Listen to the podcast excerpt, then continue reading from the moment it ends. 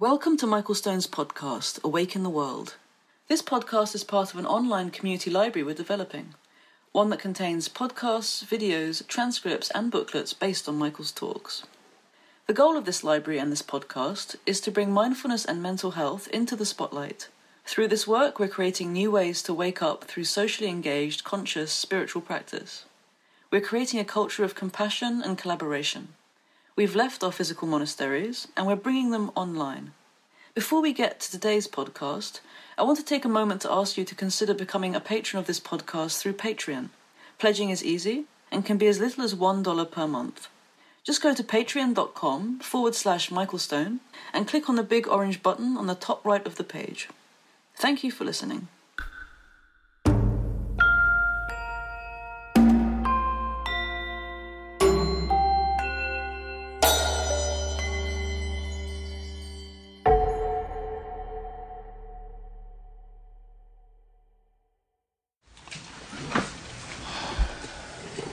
So, good evening. Um,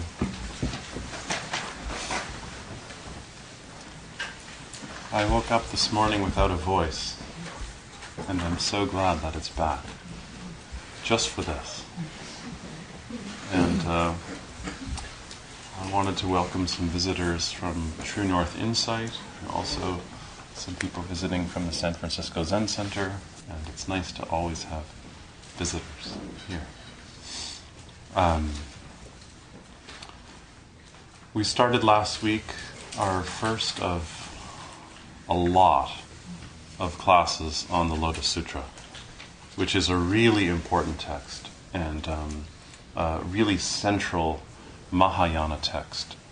And um, instead of jumping into the Lotus Sutra, last week I gave kind of a historical overview, which I'm going to add to this week.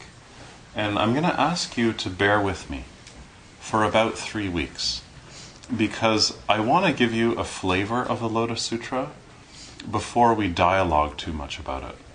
And I know sometimes that can be a little frustrating. So we kind of want to jump into discussion. What do I think? How do I feel about this?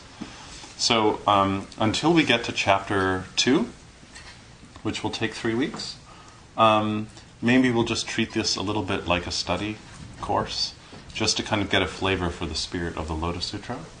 And then I have some ideas once we get to chapter two of how we can actually have some exercises and some dialogue around around this.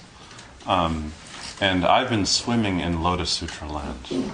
And um, I was telling Pat earlier that the, the academic in me is so happy. uh, but then it really becomes a challenge to be able to um, also be able to reach your heart and of course for for me to practice too. And the interesting thing about giving these talks is you set up a kind of theme, and then of course that's the theme that shows up in my life that I have to wrestle with and learn from in order to be able to speak to you and um, it be honest, you know. So, um, and I'll talk about that process. Um, there's a, a, Japanese author. I'm a little cloudy today, which is not the best day to be cloudy, but there's a Japanese author whose name I'm forgetting who has a wonderful series of novels and also uh, manga and different comics where there's a story where there's a couple on a train and they're asleep and they wake up and the main character is Giovanni which doesn't sound like a Japanese protagonist, but anyways, Giovanni wakes up and he looks over at his girlfriend and then he looks out the window and he sees out the window a great river. And that river turns out to be a river of stars, which is the Milky Way. And actually, those of you who know Japanese poetry, the Milky Way is called in uh, Japanese a river. And um, he realizes he's on a train uh, the, the Milky Way Railroad, basically, flying through the Milky Way. And then he looks back in the car and realizes this car is the car with all the souls of the dead. And his girlfriend, who had drowned in an accident, was next to him, and they were heading to a heaven realm. And the conductor uh, comes over and asks for the ticket his ticket. And he doesn't realize he has a ticket, and he produces this gray ticket from his pocket. And then he's told by the conductor that only he has a return ticket. So that means he can go to the heaven realm, and the author says he can also go to the real heaven. and he can go to the fourth dimension, which is the dimension of the imagination and warped fantasy. And he can also go back. So I won't give away the whole plot, but basically, because we're studying the Lotus Sutra tonight, but basically, he ends up going back to Earth again. And he's walking along the sidewalk, and it's raining, and he looks into a puddle, and he sees the Milky Way. He sees the reflection of the Milky Way in a puddle, and it reminds him of his girlfriend who had passed away. And then he has this kind of awakening of being one with the Milky Way and being on the earth simultaneously. Simultaneously. So, this is like the transcendental and the horizontal, the vertical and the horizontal all at once in this moment, looking into this puddle.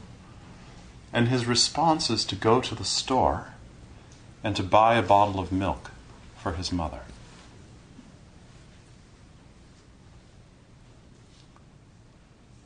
This is the Lotus Sutra, actually. And it turns out that this story that you see that appears in many Japanese comics actually is based on the Lotus Sutra. This notion not only that we can wake up, but that our awakening is earthy, and our response to awakening means to go do something. And this is what the Lotus Sutra calls upaya, which means skillful means, which is not a Buddhist term that comes that precedes the Lotus Sutra. It shows up in the Lotus Sutra. The idea being that in Theravada Buddhism, we're so focused on intention clarifying our intention. And in the Mahayana framework, intention is not enough. It has to produce results. It's not enough just to act with good intention. Your intention has to produce benefit for others. Now, I'm not going to get into that chapter of the Lotus Sutra, but the reason why I'm introducing this is to remind you of the kind of history we went over last week. I know some of you might not have been here. But um, basically, after the Buddha dies, there are several meetings, councils. And there is a split that takes place between the elders and the majority, the Maha Sangha, the majority of the Sangha, the larger Sangha. And they develop a kind of new way of thinking through Buddhism. And it's really a reaction to what was going on in Theravada Buddhism. One of the things that was happening, which I think we can all relate to, is that the arhats, the perfectly enlightened beings who were enlightened in the Buddha's time, we all know these stories, right? Well, you know, they turn out to be not so perfect. Has anyone ever had this experience before? The person you think is perfectly enlightened, you know, a few years later, are not so perfectly enlightened. And so people get disappointed. And so the Theravadins sort of start to get a little stiffer around the rules, especially around ethics. And some scholars think the major split was whether you could deal with money or not. Um, I talked about that a bit last week. So, anyways, the Mahayana, the, the Mahasangha move on, and this is where Buddhism really starts flourishing, actually. Um, in Afghanistan, in Sri Lanka, eventually moves to uh, China, and when all these texts start coming to China, because India had a 500 or 600 year jump on China, they come into a school called the Tendai School, or the Tentai School in Japan. And the Chinese were really, really organized, you know, and they found a way to organize the texts in a really incredible and creative way and developed what we now think of as Mahayana Buddhism. And so the Tendai school is a really important school to understand, and we're going to spend time thinking about that. And they developed a few ideas that are really different than Theravada Buddhism. And because most of what we study here is the Pali canon of Theravada Buddhism, that's why we're kind of bringing in the Mahayana side to kind of see this counter response. And really, the Mahayanas are saying, you know, it's really good that you have these ethical principles and that these are the stages of meditation practice and you follow the Satipatthana Sutta and you do your sila and so on. But where's the love, man? like, where's the love? And so they had this idea that if the Buddha is a person and everybody is trying to live up to the perfection of the Buddha and can't, then maybe this is just too much pressure on people. So what they did is they de they, they, they kind of like downplayed the Buddha as a person and elevated the Buddha as a cosmic principle.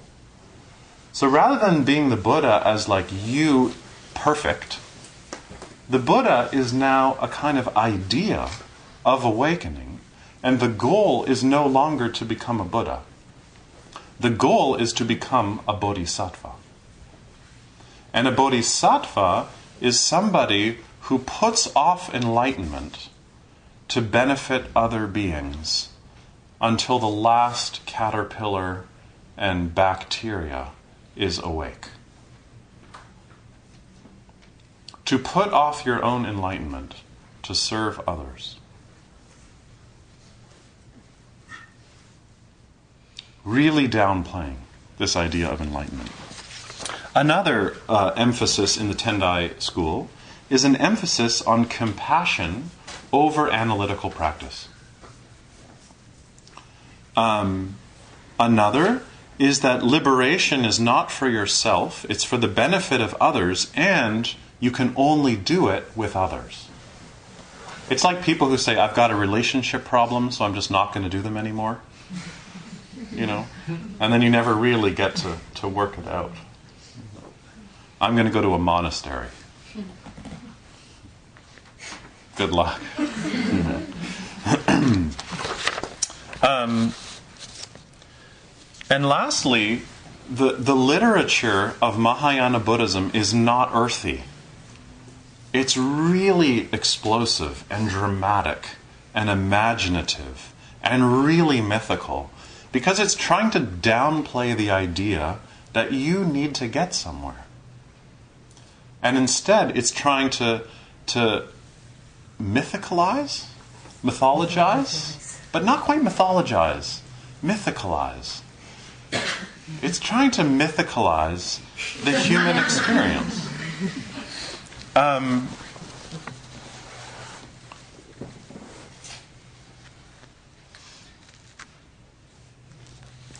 so, in the Tendai perspective, the Buddha really just wanted to tell everybody what it's like to be awake.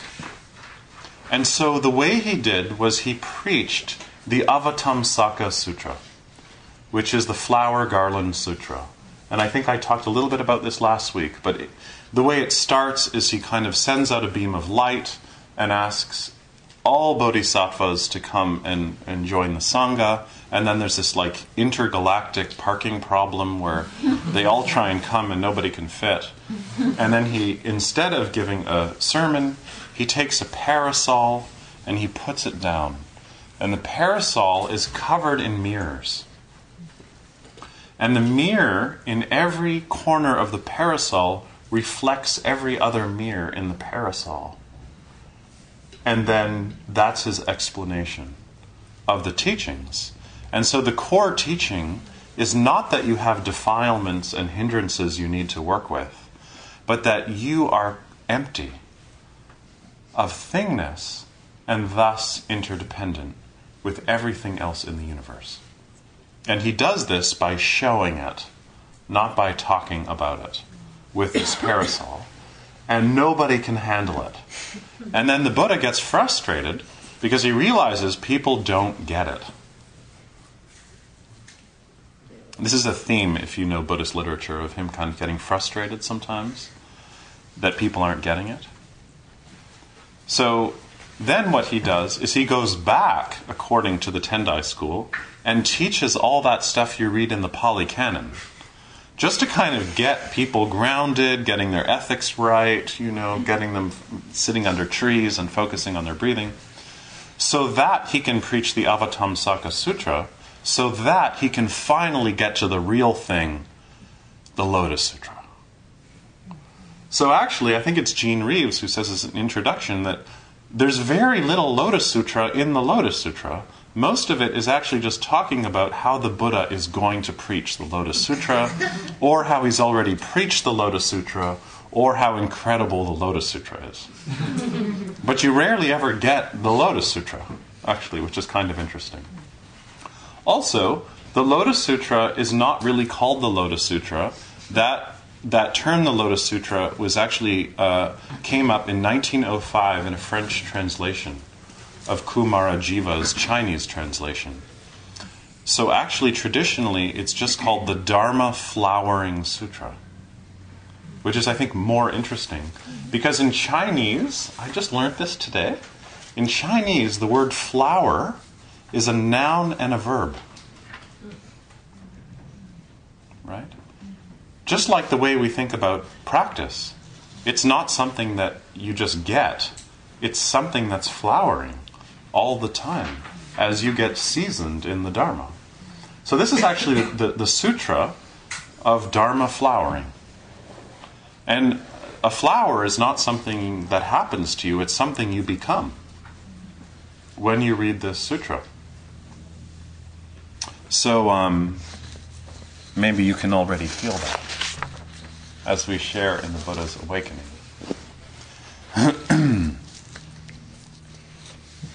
I wanted to say one more thing that led to this, which is the Buddha was motivated by this question he had, which is I am suffering. And how do I resolve suffering?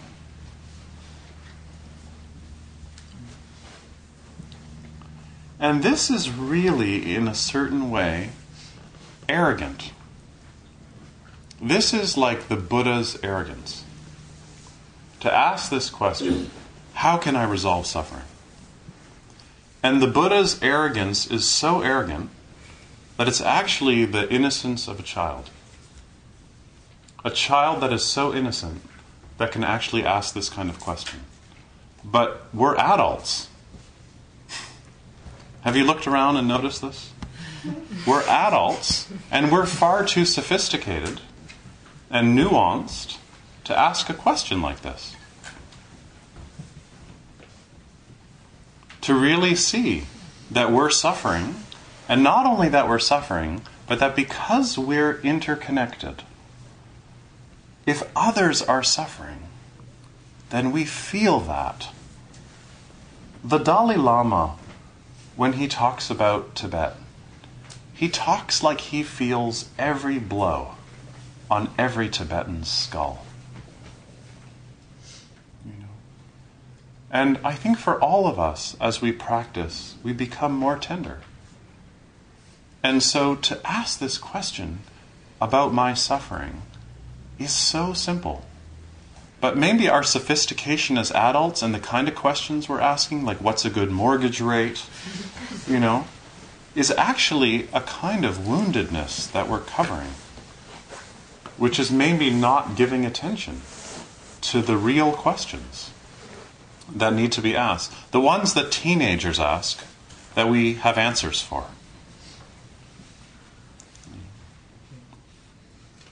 So that's what motivates the Lotus Sutra. And then, what hap- this is what happens actually. Um, what happens is is news gets around that the Buddha is going to um, preach the Lotus Sutra, and so he goes to Eagle Peak, which is near Rajagriha, and um, I haven't been there, but apparently it's tiny. Maybe you have, Pat. Have you been there? Yeah. Like you can fit a dozen people there, maybe. No, you can fit more than a dozen. Okay. I, I, I, someone told me a dozen. Like, No, Okay. you can like.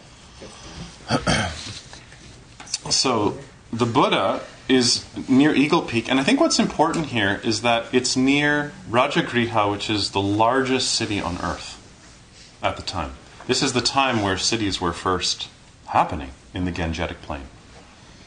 And um, he's there preaching to 12,000 monks.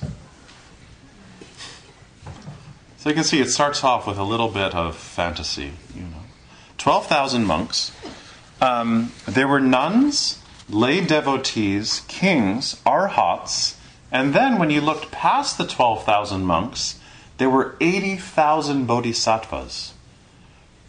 Then there were hundreds of gods, god kings, dragon kings, Ashura kings, griffin kings, chimera kings, centaur kings. I want to read you the names of some of the people who were there. Manjushri, Bodhisattva was there. Does everybody know Manjushri? Do you know we were talking about this last week when we were talking about Kuan Yin? How bodhisattvas, which are those who are um, make of their life a path of service, their their image is always uh, with a tool, with a vase, with scissors, with an iPhone, with you know satellite technology. And, and of course, the one I talked about last week was the, the kannon with a thousand arms, each one with a different tool. And can you picture this? You know, measuring tape and a rope and diapers and you know.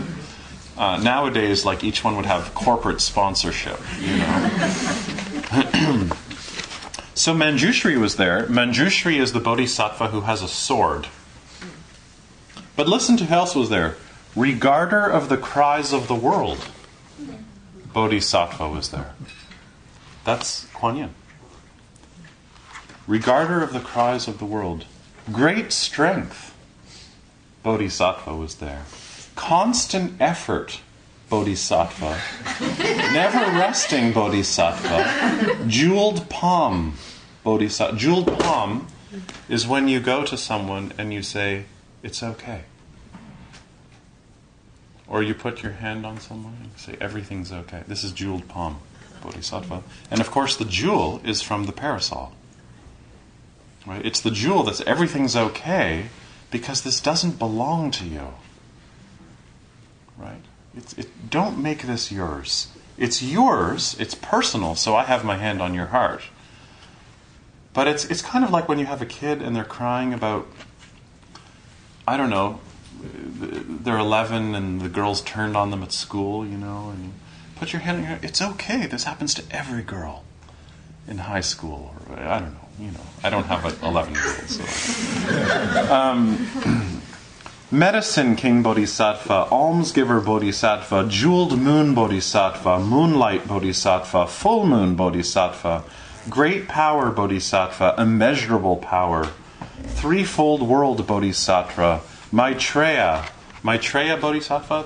Maitreya is supposedly the Buddha who succeeds the Buddha. When the Buddha dies, Maitreya is the next Buddha.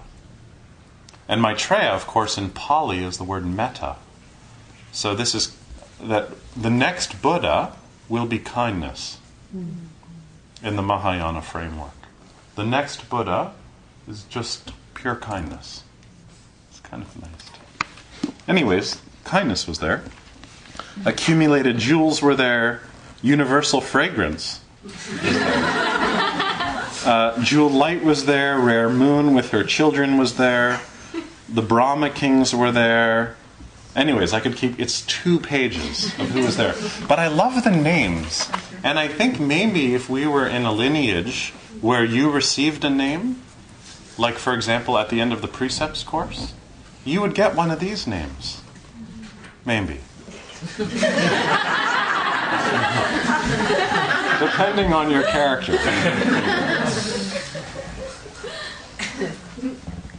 Okay, so all these people, so there's hundreds of thousands there, right? Getting ready to hear the Buddha talk. And the Buddha sits down in meditation and goes into Anuttara Samyak Sambodhi, goes into samadhi. goes into this really deep samadhi, and then it starts raining flowers. Three different kinds of lotuses start raining from the sky. And we'll get to this later, but a lot of you might know from Pali that this idea of rain is in a lot of suttas. Of this idea of like cooling down the fire of lust and greed and anger. So everyone's getting cooled down by these flowers. And then the earth starts shaking in six different ways. Apparently, in cosmology at that time, it was thought the earth can actually tremble in six different ways. I think nowadays we think there are many more ways, but then it was just six different ways the earth can tremble. They also thought the earth floated on water, because the Buddha thought that if you dig down, you always hit water, so land must float on water. Well, also the earth trembled in six different ways. And then suddenly, out of the white tuft of hair between his eyebrows, the Buddha shot out a beam of light. And the beam of light lit up 18,000 worlds. 18,000 worlds. And in those 18,000 worlds, everything lit up to such an extent that everybody in every world and every creature could see. And what this also means is that you're living in a moment where everyone can see everyone else's mind. So there's probably no reason to speak. Imagine how good your practice has to be for you to be in a community where everyone else can see what's going on in your mind. Wouldn't that be a real motivation? it's like, oh, I don't feel like getting up to sit this morning, and then you see what's in your mind, and you think of others. And then so you go and you do your sitting. now, my own interpretation of this is the reason for the 18,000 worlds lit up. It's kind of saying, I think it's a real kind of democratic notion, or it's equality. It's like Buddha is in everything. And it's for everyone to see. It's not a secret. It's not at the top of the list. You don't have to, like, it's not just controlled by the Brahmins. The Buddha is for every creature to see. And again, this is not the Buddha as a person, this is being awake. We all wake up together. I can't wake up without you. It's why I dislike you so much. because you're helping me wake up, and I don't want to wake up. So I don't want to know you. I only want to know you if you can serve my egoic needs, right? But the problem with knowing people is it screws up the plan, you know, of how this is all supposed to go. So, this is what happens. It is just the first uh, four paragraphs. Are you getting this? Right? 18,000 worlds lit up, uh, beam of light coming out of the. So, for those of you that are into like Pali Buddhism, this is just like kind of freaky, you know, which is why we're studying this text. Um, then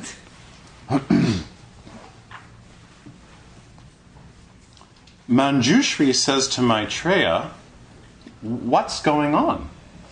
What's going on here? And Maitreya says, Oh, well, the Buddha is going to speak the Lotus Sutra. And I've seen this before.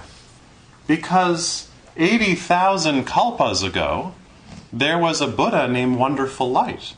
And Wonderful Light had a beam coming out of the tuft of hair between his eyebrows and was in deep samadhi. And then afterwards, he preached the Lotus Sutra. So that's how I know what's about to happen. And this auspicious portent is a sign that the Lotus Sutra is going to flower. Meanwhile, it's raining, 18,000 worlds, hundreds of thousands of bodhisattvas. Everyone can see into everyone else's mind. Okay? Then, Wonderful Light says, uh, sorry, uh, um, uh, this part gets a little complicated. Okay, then Manjushri says, At a time there was a bodhisattva named Wonderful Light who had 800 disciples. Okay, had 800 disciples. The last of the disciples then had eight children, and the last child woke up. and the last child's name, so Wonderful Light, are you following us? Wonderful Light had these had all these disciples all named Wonderful Light. The last one was named Wonderful Light. Okay? And you understand why they're Wonderful Light, right?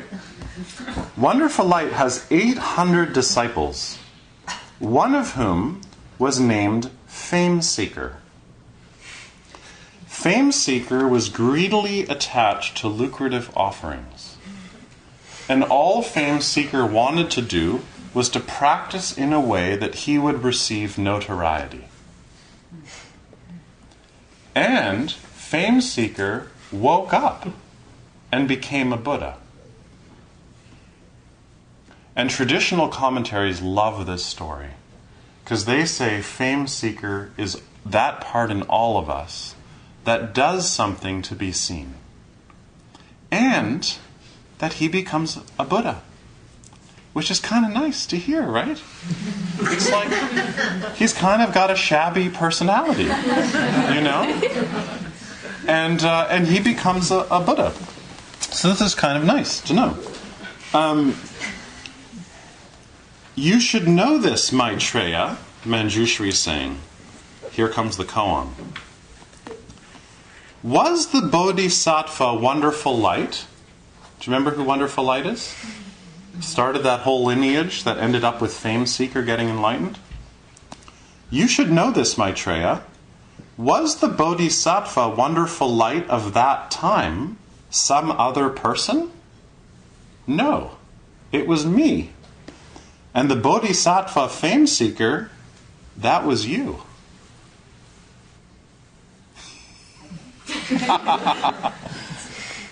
So Manjushri and Mar. Okay, I've got to set up the scene a little bit. Okay. So Manjushri is telling this to Maitreya, right? This whole story about how many disciples Wonderful Light had, right? Mm-hmm. And about Fame Seeker. But all this is going on while Manjushri is sitting next to the Buddha, who's in samadhi, who has the ray of light going with the 18,000 worlds and all these bodhisattvas everywhere. And so Maitreya is telling this story of something that's happened in the past of the Buddha. In a way, he's talking about what's going on in the Buddha during samadhi. You see? And then he says, Was the Buddha, the, the Bodhisattva of wonderful light, some other person in another time? No, he was me. And fame seeker was you.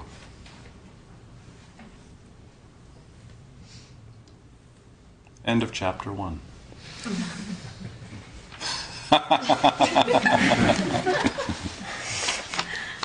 then, in case you didn't get that, so I just want to show you this. So, in case you didn't get that in text, the whole thing is repeated in poetry. And the reason for this is because traditionally there are two kinds of Sanskrit. So, one kind of Sanskrit is, is in meter. That's the traditional form of Sanskrit. And I don't know if any of you have ever written poetry in meter or rhyme. When you write in rhyme, when you write in meter, you sometimes have to stretch the meaning a little of what you're saying to kind of like fit in. And, and the form actually changes the meaning, you know? So Sanskrit in meter is really hard to read. It's hard to get the meaning. So at some point in the Lotus Sutra, somebody turned it into prose. And that's why now in the Lotus Sutra you have, like, they go through the chapter in prose and then they do it in poetry. And traditionally, this was like two kinds of Sanskrit right next to each other. Anyways, it's pretty exciting. The point of this is that when the Buddha goes into samadhi, he's not preaching the Lotus Sutra, he's doing the Lotus Sutra. He's actually doing the Lotus Sutra. I think all of us really need to hear that. Because I think a lot of us talk to ourselves about the Dharma. And it's a whole different thing to really do the Dharma with your whole body, with your whole life. And to be a kind of failure as a human being. Because to do the Dharma means to let go and to see your faults and to be clear with them, and to do that by serving others. And to be in relationship means to be successful and to fail every day, simultaneously. And if we're just one or the other, we're too arrogant, really, for everyone's good. And maybe that's how Fame Seeker woke up too ambitious. We all know this when we're ambitious. It's like the blinders get tighter and narrow and narrower. Nothing I do will have an effect on anybody.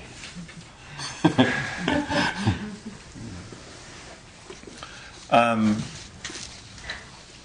and, you know, one way I interpret the light coming out of the Buddha's forehead um, is like the Buddha just didn't have social media. He had no way to let everyone know that he was going to teach. So he just kind of sent them a, a vibe, sent them the light. And um, they came. They came. Psychic media, maybe. Um,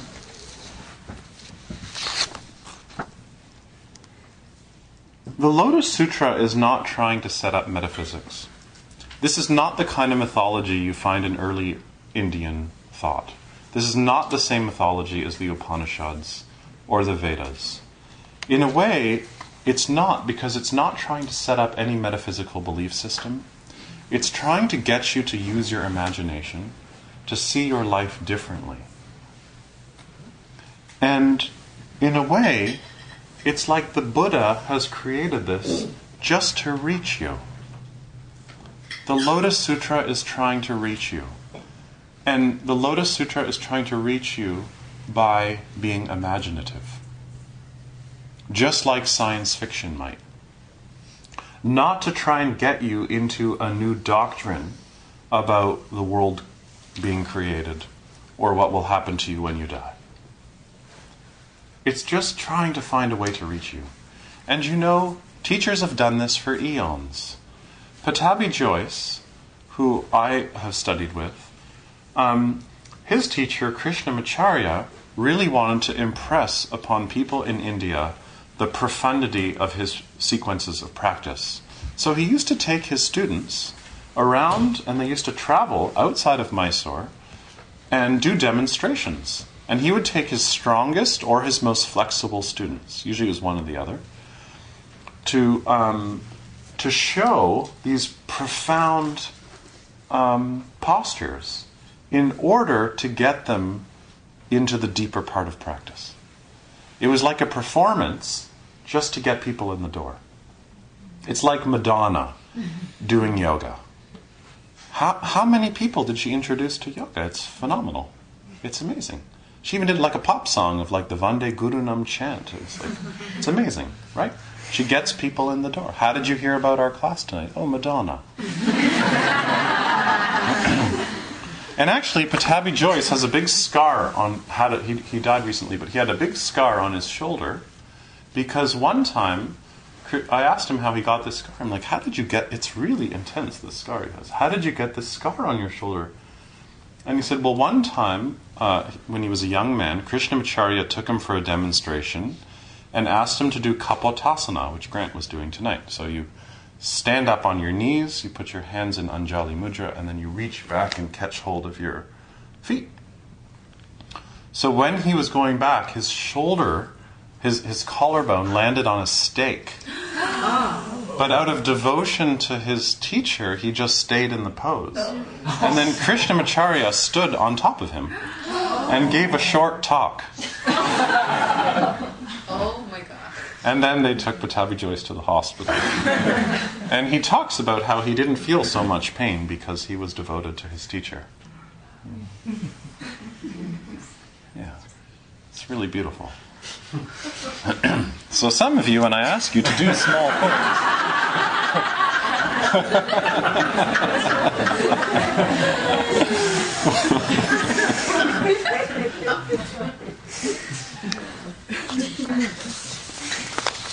the other thing that I want to impress on you is that Manjushri and Maitreya are having this conversation, and Manjushri keeps saying, he keeps talking about the past, saying, I'm trying to tell you all this because I want you to know that the Buddha is going to teach the Dharma Flowering Sutra.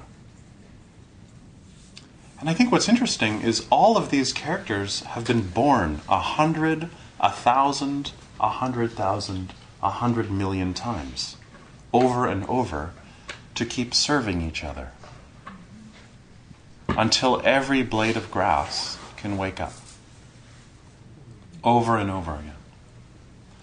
And this is a whole other way of thinking about waking up. This path of service. And also, it's impressing on us that we've all done this before. Like, really? When you read the newspaper and you read any side of a story, or you see a crime, and you look at any person in that situation, can't you identify with every character when you're quiet and you really open your heart and you understand the background of that person? Every person. In a way, haven't we all done this before? You've suffered, you've been awake, you've served, you've committed crimes, you've been a victim, you've been asleep, you've been awake, you've been an addict, you've been a priest. I mean, haven't you? Maybe that's what's so hard about this practice, is that as it tenderizes you, you can relate more, maybe to people that you've shut out. And it's painful. It's really painful. And if you're stressed and it's painful, it's a recipe for the vortex of rumination and depression. But if it's painful and you're not stressed and you're not overwhelmed, then you can serve. You can take the pain you've transformed and, and connect with it to connect with other people. And you have something so real to offer people.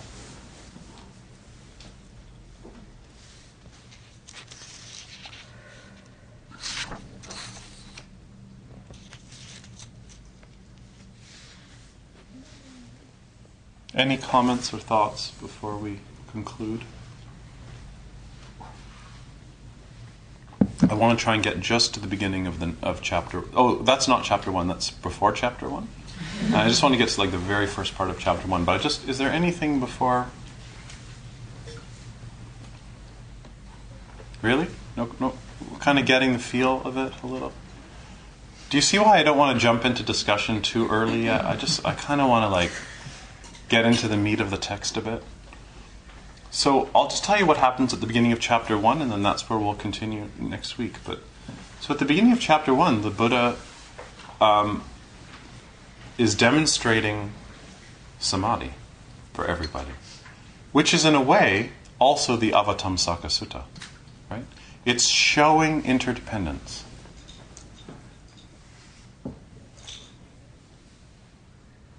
People always say, like, how can you tell when a student is like starting to get it? And they just show it. You can just tell. There's not like boxes you check off. You just can see when it's it's in you, you know. and in everybody in a different way. in a different way. Every one of you serves in a different way. And the thing that's interesting about that is you don't know in five years how you're going to need to serve. Your partner might be dying. Your children might need you in a different way than you could have ever imagined. Everything you rely on now may not be there. And our culture, and I don't have to read you statistics, is going down the drain ecologically because of our greed. And we're robbing, we're stealing from next generations in so many ways. And so, actually, a lot of what we rely on, the next generations are not going to be relying on. And they're really going to need practices like this to be able to know how to live when the basic stories they've inherited slip are, are not there. Like the values that we know may not be there in the same way. So then what happens is, in the beginning of the next chapter, is the Buddha says that he is not going to preach the Lotus Sutra after all that. and he's asked why, and he says, I'm not going to preach. And he's asked why. why. Why aren't you going to preach the Lotus Sutra? Thank you, Sarah. I'm not going to preach the Lotus Sutra. Do you hear this? He's asked three times. This is a little Buddhist rule, like there's so many like Vajragotas like this in the Pali Canon. You know, eh, eh, the, people always ask the Buddha, and he always says no. And then, but if you ask three times, he always says yes.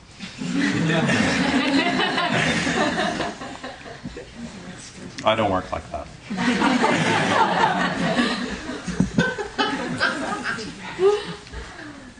so, anyways, um, then finally the, he, the, Buddha says, "Okay, I'll answer you. The reason why I can't." Um, teach the Lotus Sutra right now is because when I look around, some more people have gathered now.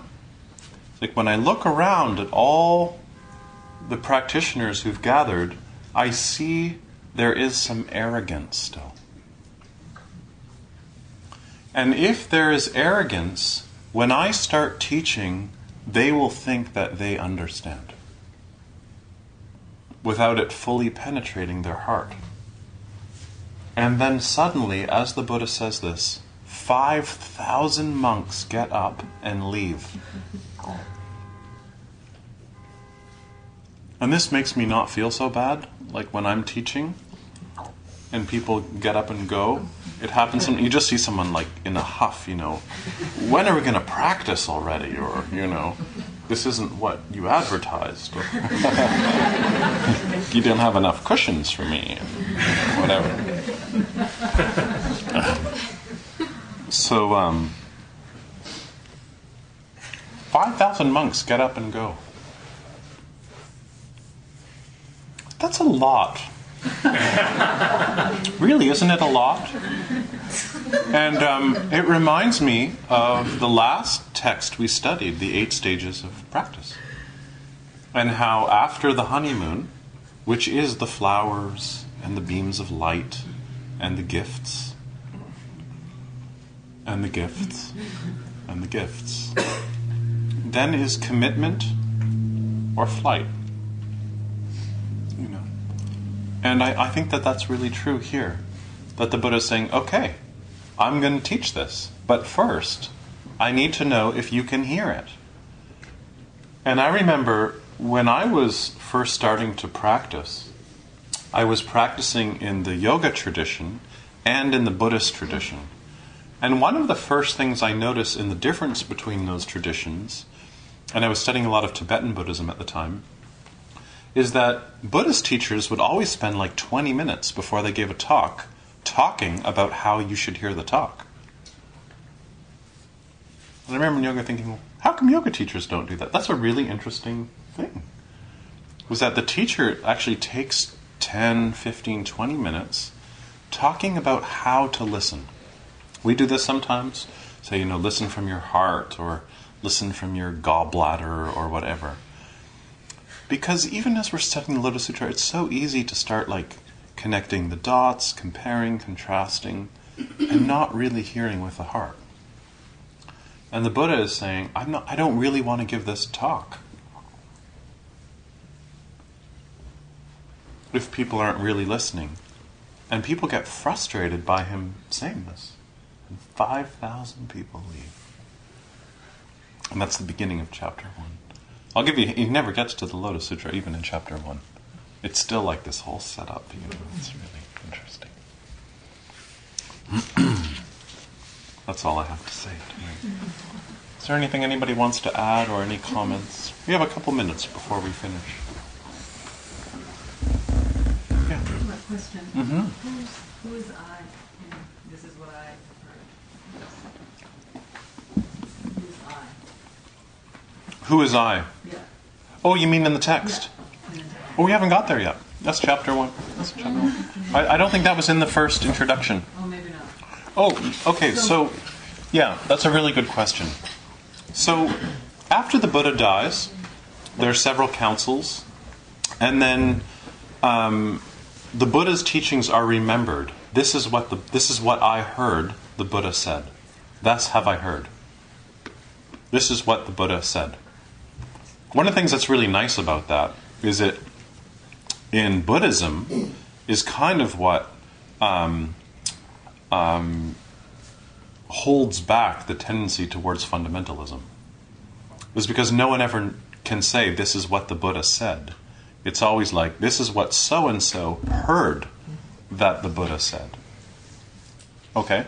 So if you read any of the Theravadan texts, so that's the Pali Canon, that's the earliest known texts uh, that we have of the Buddha. Um, every sutta starts off, Thus have I heard, or a variation of that. Um, the Lotus Sutra comes much, much later. And so it's not part of the Pali Canon. So they basically just borrowed that phrase. And the many authors who created the Lotus Sutra borrowed that phrase, thus have I heard, and stuck it at the beginning of every chapter, so it had the same format as the Pali Canon. Yeah. Yeah. And all those original Sanskrit texts are gone, they're disappeared. So there are no actually remaining texts of the Lotus Sutra. So actually, the reason why there are Sanskrit texts is because originally it was in Sanskrit. Then, when Kumarajiva translated into Chinese and then into Japanese, the Chinese then back translated it into Sanskrit so that it would seem like they were a little more original. So then, after that, and so actually, scholars now are finding texts like the Lotus Sutra and many other Sanskrit texts that have never been translated into English in Afghanistan.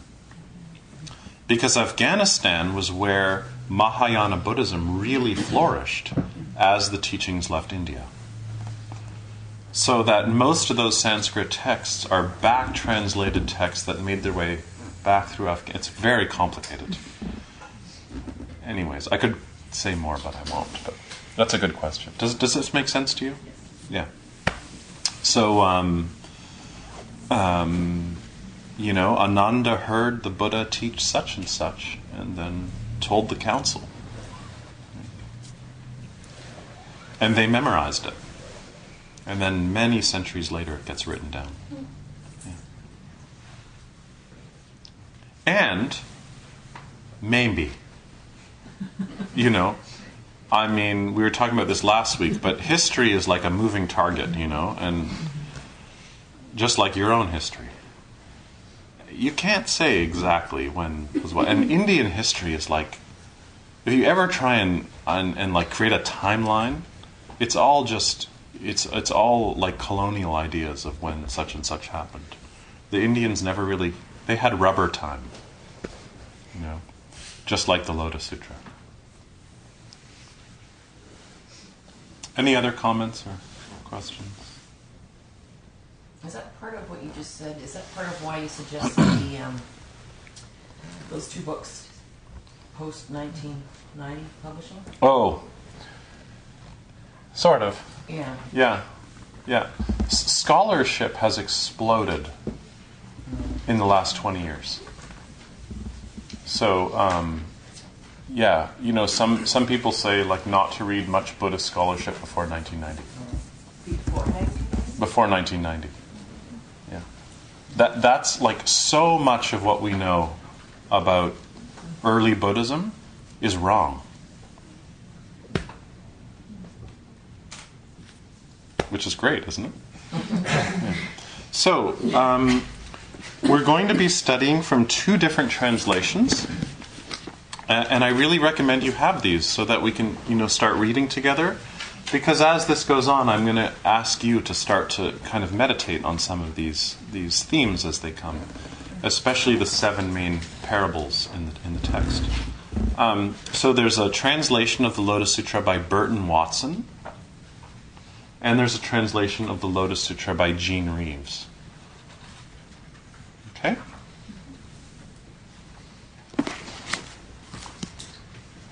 One more comment or question, and then we'll we'll finish.